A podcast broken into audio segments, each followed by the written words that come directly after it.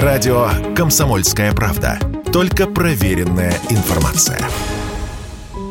Газета для советской молодежи, а точнее для комсомольцев, то есть членов Всесоюзного Ленинского коммунистического союза молодежи, его официальный печатный орган. Первый номер «Комсомольской правды» вышел 24 мая 1925 года, и еще многие десятилетия газета ориентировалась именно на молодежную аудиторию. Лишь в 1990-м «Комсомолка» стала просто всесоюзной ежедневной газетой. Сегодня ей 97 лет, но живость подачи, динамичность, разнообразие по-прежнему с ней, считают читатели.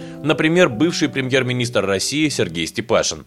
Самое главное, что комсомолка и в советское время, и в России, когда было совсем непонятно, то ли Союз, то ли Новая Россия, то ли Штаты Соединенных Штатов Америки, скоро будет Россия наша. Комсомолка как сумела соблюдать свою тональность, свое лицо, что ли. Смотрите, как сложно, когда время бизнесовое, надо как-то и бизнесом заниматься, чтобы свою газету читали. Но, с другой стороны, сохранить лицо. Интересные публикации, сложные материалы – и в то же время очень интересно просто посмотреть, полистать газету. Я думаю, даже нашим молодым людям, самом деле.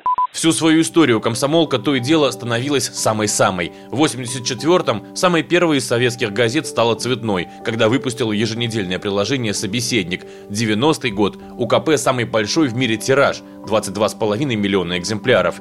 Самое первое интервью Владимира Путина именно комсомолке. Среди авторов газеты, работавшей с ней в течение этого почти века, настоящие легенды. Владимир Маяковский, Евгений Евтушенко, Андрей Вознесенский, Аркадий Гайдар, Александр Солженицын и Михаил Шолохов. Василий Песков – единственный в мире журналист, который на протяжении почти полувека вел одну рубрику «Окно в природу». Для некоторых политиков связь с КП оказалась судьбоносной. Например, для главы КПРФ Геннадия Зюганова. Вот что он нам рассказал.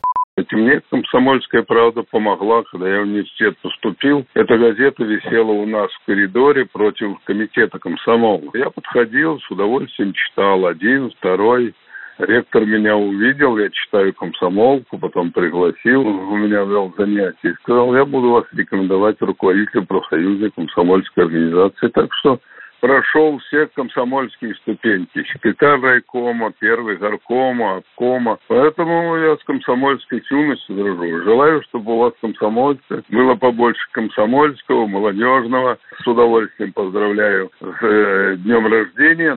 Сегодня «Комсомольская правда» не просто газета, а целый медиахолдинг, объединяющий бумажные издания, а также радио КП и сайт kp.ru, один из лидеров среди интернет-СМИ. Ежемесячно его посещают более 100 миллионов человек по всей планете.